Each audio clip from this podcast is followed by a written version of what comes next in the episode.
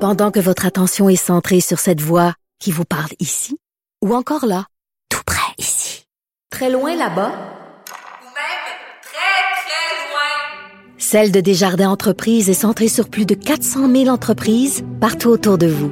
Depuis plus de 120 ans, nos équipes dédiées accompagnent les entrepreneurs d'ici à chaque étape pour qu'ils puissent rester centrés sur ce qui compte, la croissance de leur entreprise.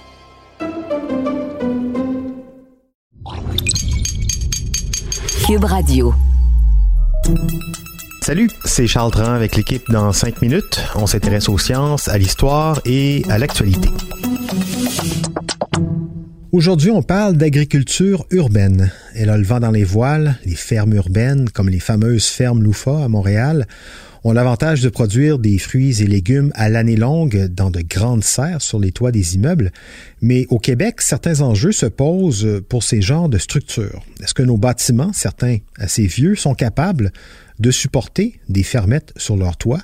Est-ce qu'on aurait assez de surface aussi pour subvenir aux besoins de toute la population? Mettons qu'on voudrait virer 100% local. Et les très basses températures en hiver, elles, pour les serres, ça consomme beaucoup d'énergie. Comment innover dans tout ça? Une start-up québécoise propose un autre modèle d'agriculture, une agriculture souterraine, et pas juste pour faire pousser des champignons. Comment c'est possible de cultiver sous terre? Voici Félix Penneau. L'idée de cultiver sous la terre, c'est pas venu de nulle part. Comme de fait, la startup Greenforge, c'est une startup montréalaise. Le principal défi de l'agriculture en serre au Québec, c'est le froid. C'est donc pas surprenant que l'idée de faire pousser des choses là où il fait moins froid soit apparue au Québec. L'espace aussi, ça représente un défi, mais il reste assez de toits de bâtiments libres pour qu'on n'ait pas encore à s'en inquiéter. Le froid, par contre, ça représente un assez gros défi d'énergie pour tous les agriculteurs.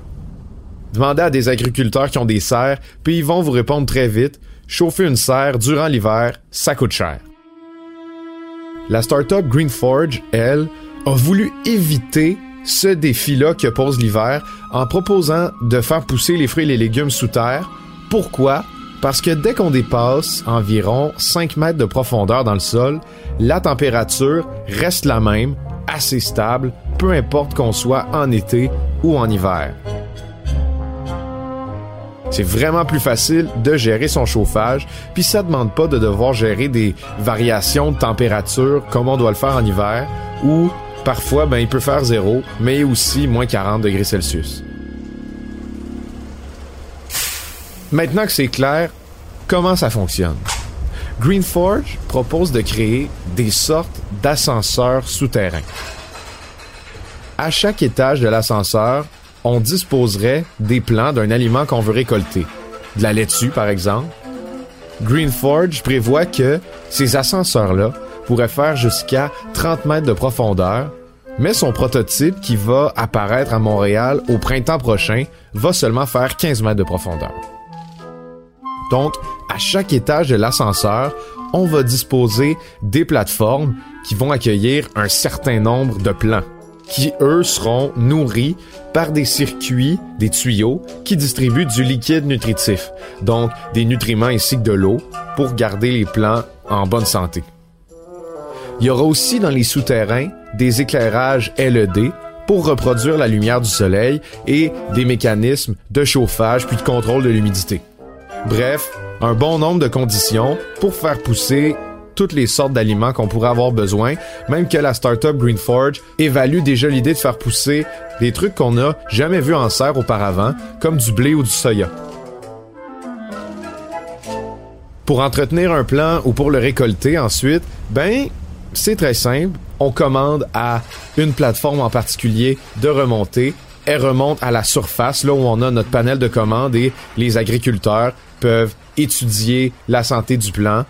Est-ce qu'il est rendu à maturité? Est-ce qu'il y a des fruits à récolter si on pense à des tomates, par exemple? Et ensuite, on peut ramener le plant dans l'ascenseur. Ça prend presque pas d'espace. Selon Greenforge, ce modèle-là pourrait économiser jusqu'à 75% de demande énergétique en comparaison à une serre normale.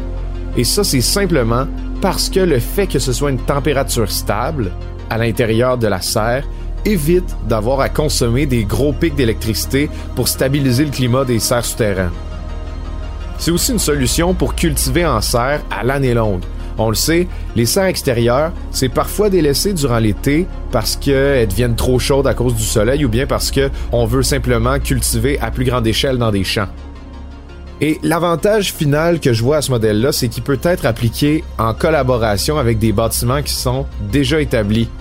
On peut utiliser les souterrains de certaines bâtisses, par exemple des gratte-ciels à Montréal, qui ont des sous-sols mais qui ont encore beaucoup de profondeur qu'ils peuvent atteindre, pour creuser des fermes souterraines sous ces gros bâtiments-là. Non seulement les fermes souterraines, pour l'instant, c'est une idée québécoise qui est avant tout un atout contre l'hiver québécois, mais c'est pas fou d'imaginer qu'à l'avenir, ce modèle-là pourrait aussi s'exporter. Dans des régions qui sont super venteuses puis qui laissent rien pousser ou même dans des déserts, c'est un genre de modèle qui pourrait très bien être installé aussi pour avoir des récoltes dont on sait qu'elles seront pas endommagées par des catastrophes climatiques et qu'elles vont pas subir les affres du climat parce qu'il fait trop chaud ou trop froid par exemple. C'est pas Mad Max, mais pas loin.